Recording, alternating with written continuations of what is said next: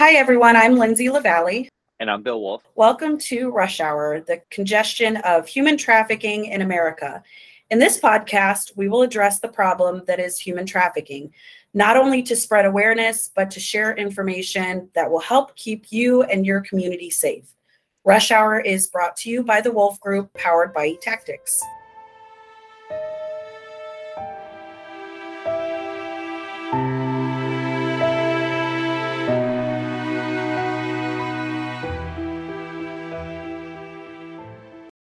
So, how are you today? How are things going? I'm good. How are you? Doing well. We um we were in your neck of the woods last week. Had a good time in DC. Did you guys do anything fun for Halloween? Uh, the kids went out, although it wasn't the greatest weather. We had some rain, but they uh, they powered through for the candy. So I came back with bags and bags of candy. I'm sure that you did. I'm sure that you did, especially with your kiddos. I imagine that there's piles and piles of candy in your house right now. Oh, it's terrible. It's absolutely terrible. Thanks for joining me today. I appreciate it. Today we're going to be talking about how human trafficking is depicted in television shows, movies, and the media. Before we get into that, for those of you who weren't with us last episode, let's just do a bit of a recap, if you don't mind, Bill. Would you be able to quickly explain what human trafficking is and how you've been involved in the fight against it? Yeah, absolutely. I mean, human trafficking at its core is selling people, right? It's exploiting people for profit. Oftentimes it's referred to as modern day slavery because that's essentially what it is. You're enslaving people for forced labor or commercial sex. It's one of the largest eh, human rights issues that we have in the world today. Some recent estimates came out and put the number of victims globally around 50 million, which is just incredible. My journey to how I got involved was through law enforcement. I started my career as a a police officer and then a detective, which is where I first came in contact with human trafficking, and have really been um, you know, uh, quite honored to be able to continue my career and focus it on helping to you know protect uh, victims and survivors of trafficking prosecute the offenders and really implement effective prevention programming yeah, that's incredible. And I had not heard that number until you just mentioned it. That's wild. I did hear the other day that there are more people enslaved today than ever in history before. So it's a massive problem that a lot of folks seem to not know a ton about. So hopefully we can help educate them through this podcast. And I appreciate you being with us. So I guess let's just dig into Hollywood and the media. How do they get it wrong when it comes to addressing human trafficking through shows, movies, the news? How much would you say is based in fact and how much would you say is just storytelling? Yeah, I mean Hollywood's Hollywood, right? It's it's over everything is over dramatized, but I think in particular in the human trafficking space, you know, a lot, a lot of my colleagues, all you have to do is say one word and they already know the story that you're going to tell and that word is taken, right? Mm, sure. Taken's a great movie. Uh, it you know it's super entertaining, but it's not what trafficking looks like. And it's important to understand the differences, right? It's important to understand that that's not the typical scenario of trafficking that we see in the United States or, or even abroad in other countries. And the potential harm that it brings is we're looking for that extreme scenario. We're looking for people chained up to beds, being kidnapped off of street corners. But that's not what it looks like. You know, traffickers are really they've learned that mental manipulation and coercion is so much more effective than than physical force or abduction. And so that's really where they focus their efforts. But that's not that doesn't make for a good hollywood movie does it? You know True. like that's you know, yeah. how, how do you dramatize that? In fact i can share interestingly enough you know because human trafficking is such a hot button issue i've been approached more than once from potential filmmakers, um, you know, saying, "Hey, can you kind of consult and give us sort of a real life example because we want to make a movie about it?" Mm-hmm. And I'm like, "Sure." So I'll I'll tell you some of the stories, and as you share some of those stories, there, you know, you can kind of see them like, "Well, that sounds terrible, but I don't know how to dramatize that. I don't know how to." put that in a film that somebody would sit an hour and a half through and stay entertained which right it's unfortunate because that's you know it, it's a human reality but I, I think it it goes to show that what we see in those movies or even ones that claim to be based on true life stories are highly over dramatized and we should not be using those to inform our opinion on what human trafficking looks like You're right. I think a lot of times what we see is is sensationalized just because of it. It sells, right? It's more interesting, yeah yes, to watch. Well, and I think that, you know, and I think there's been several opportunities, quite honestly, where, you know, the media, so whether it's TV or movies or even the news, uh, quite honestly, has has failed to capitalize on opportunities to bring awareness to human trafficking or appropriate awareness to human trafficking. I know there's other shows, you know, like uh, Special Victims Unit (SVU), uh, and then some others that have featured stories around human trafficking. But again, they they they portray this this inappropriate sort of approach. And you know when i was in my former life in law enforcement we used to get so frustrated with shows like csi right? So if you remember the csi series or it may even still be on. Mhm. where you know in the course of an hour they were able to like run uh you know half of a thread of hair through a machine and it popped up you know and i the identity of the person in 30 minutes or less you know? Right. and it's so unrealistic right? That technology doesn't exist. That's not how forensics actually work. And it even not just from the identification standpoint because we talked a lot about you know making sure we're identifying instances of human trafficking but think about holding offenders accountable. You now have jury members that you know have this preconceived concept or notion of what human trafficking looks like that's false. And though it's, it's very difficult on the prosecutors and and the law enforcement officers that are testifying to change course or paint a different picture of what the reality is in the courtroom. So it, it, it complicates it from so many different angles.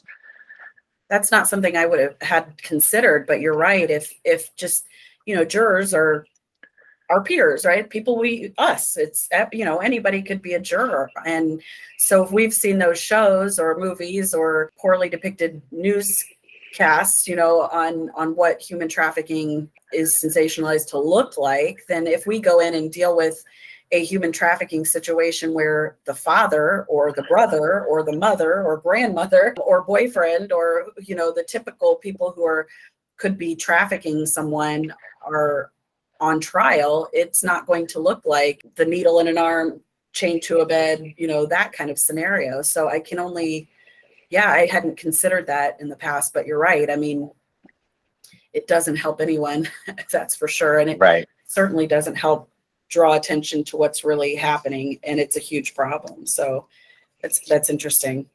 Yeah, and I think it's critical. You know, this is where training really is important, right? For our frontline professionals to be able to understand what it actually looks like. Because even, you know, we talk about that law enforcement officer, right? Even those frontline professionals, law enforcement, healthcare, uh, hospitality workers, they're going to be driven by sort of that mainstream concept as well, Mhm. especially if they haven't received training um, you know, and, and so that's why it's really important that we paint that very accurate picture. And those people that have an opportunity to observe, intervene, um, have really good training to recognize it.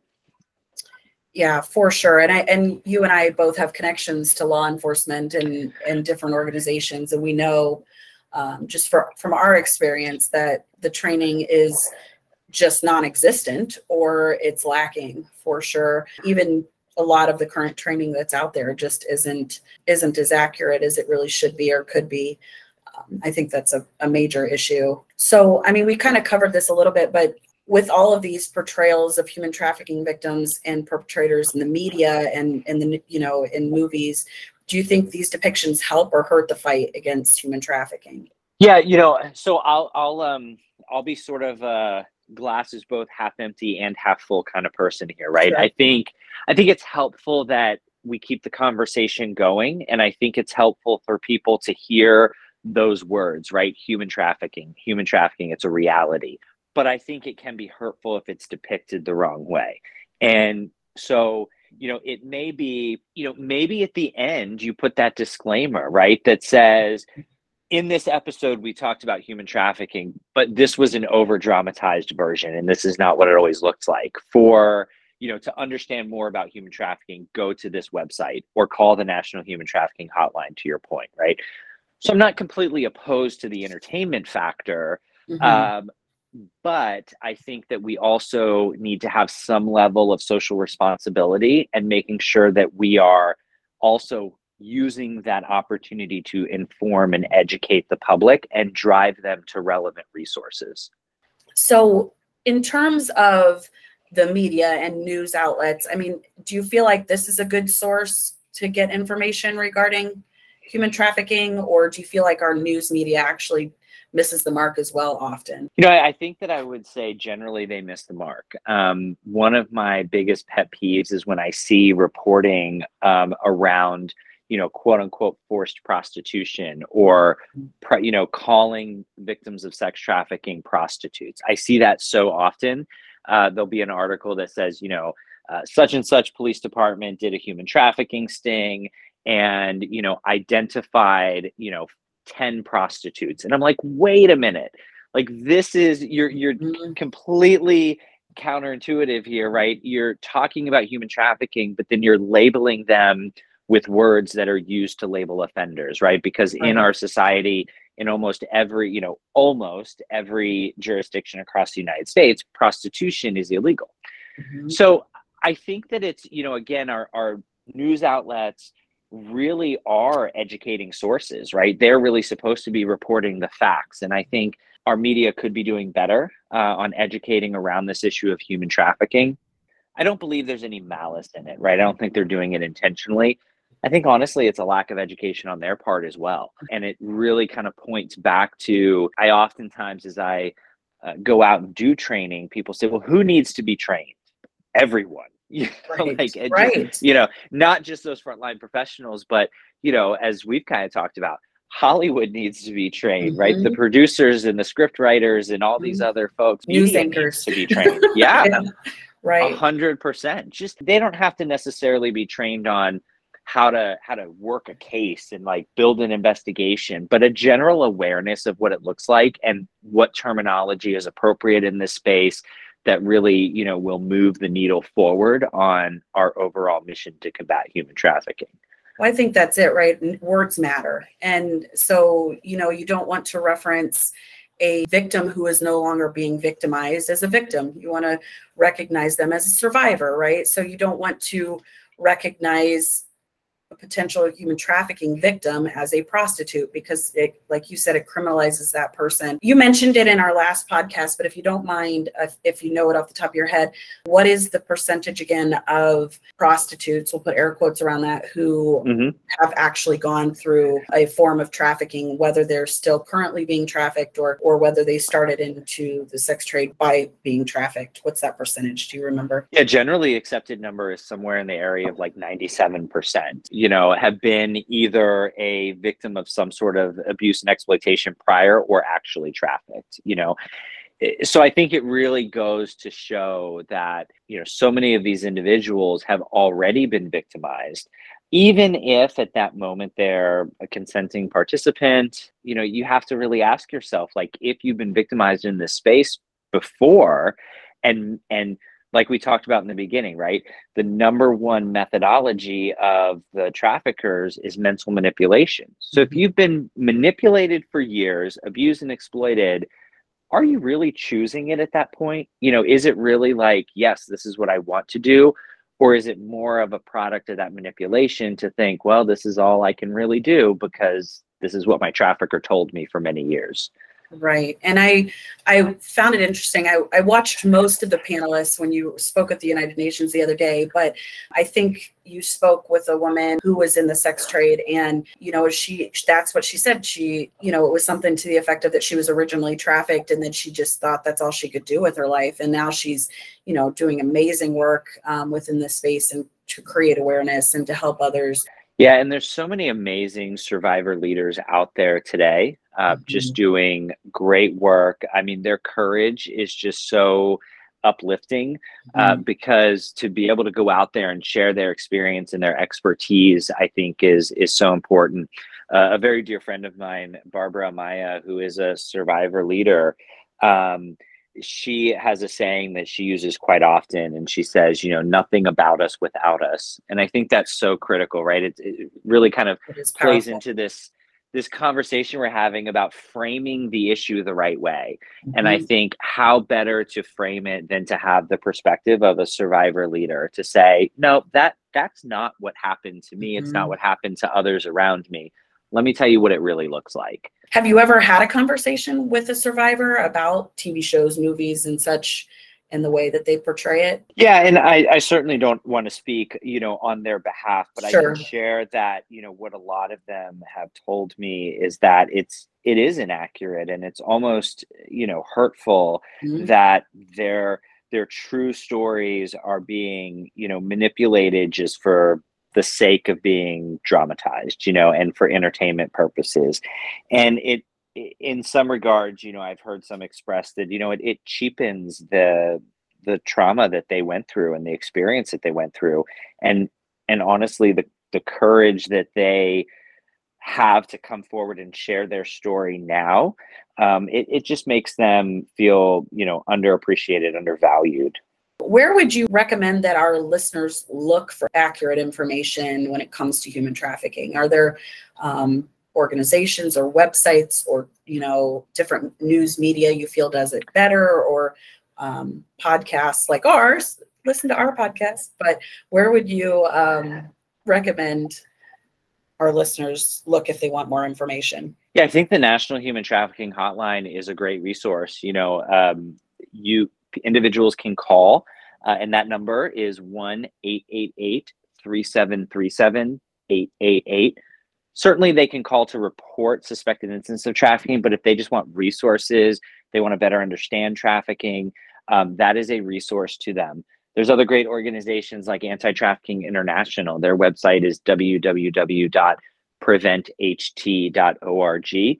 This has a lot of great resources out there as well you know and and then i think you know making sure that you're getting community awareness and training and making sure that that's coming from a trusted source as well is is important. For sure. In terms of training what kind of training is out there?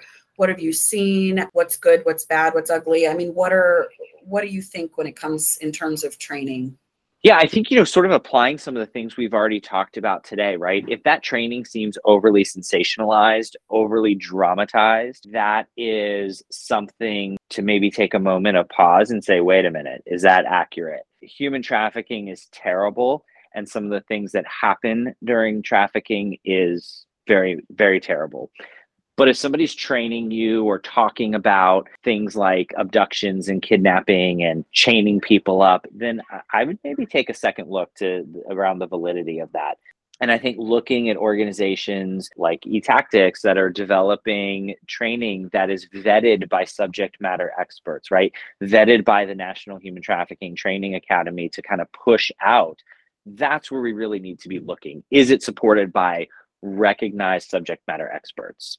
For sure. I and I've taken a lot of the training as we um, as we've been working through our training. I've gone out and taken a lot of free training that's out there, and just because it's free, I've, I'm learning that that doesn't necessarily mean that it's really protecting your assets. If it's you know if it's a business why do we take training? Well we take training to protect our assets right? Mm-hmm. um, and so if we're taking free training that sounds good on paper upfront costs or what have you but if it's not actually benefiting you know your employees or if it's not actually protecting your assets then free doesn't really matter because it's not it's not going to be beneficial to your organization saving money might be the the initial end goal for a lot of organizations, but that doesn't necessarily mean it will save them money in the long run. As we know, there are a lot of hotels who are currently being sued by individuals who have been trafficked or by law firms who are focusing on this this topic. So, can you speak to any of that at all?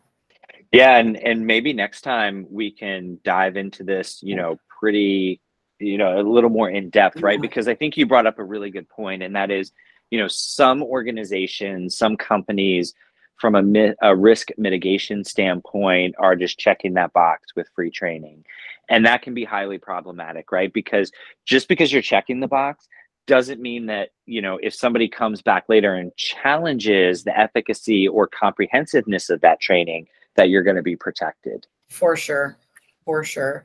Um, so one of the things, and we'll kind of close on this, but one of the things I I think is very important, and we've discussed this in the past, but is to give maybe a little tip for Main Street, right? So we've talked about organizations and businesses and law enforcement and getting training and, and those aspects, but moms and dads and sisters and brothers, they don't necessarily take this training you know on, on an everyday basis or they they may not have access to this so if you could just provide us with a tip for just families on how to recognize trafficking or prevent it. Absolutely. Spot, but you're no, a dad. You, this is it's incredibly important, and I'm so glad that you know you brought it up and we have this opportunity. And you know, I'm sure as we continue to to kind of hit on these, uh, our listeners will probably hear me say this over and over again, right? Because it's so critically important. And what I would say, the tip of the day is dinner table conversation. And what I mean by that is is we've got to be able to have these conversations with our kids. We've got to I don't want to use the word normalize because that, you know, to some some people that might you know sound like we're desensitizing the issue. Mm-hmm. But what I do want is for people to have that very difficult conversation. I get it. I'm a dad. You know, I've had the the birds and the bees talk. Uh, you know, with some of my kids, they're not all old sure. enough yet. Um, but I've also had the human trafficking talk with them mm-hmm. and what that really looks like and the reality behind it. Because I think if we're not equipping our kids to look out for it, we're doing them an injustice, right? We teach them how to say no to drugs.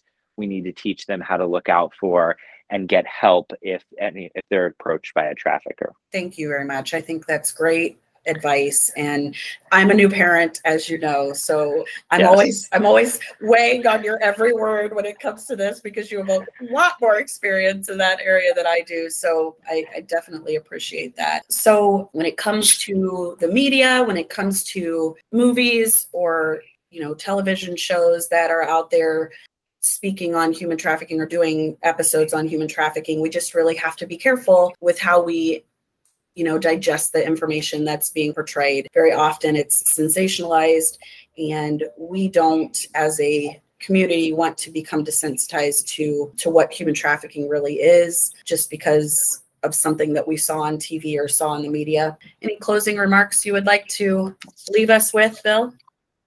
Yeah, I mean, I think, you know, leave the movie making to Hollywood, but leave the education to the professionals that, you know, have have lived it, have lived experience, or have worked alongside those that have lived experience. Agreed, agreed. And again, Bill, thank you for the work you're doing. It's miraculous stuff that you do every day and putting your life out there in the service of others. It's it's wonderful. And thank you all for joining us. We hope that you stay safe. Thank you. It's a pleasure working with you all.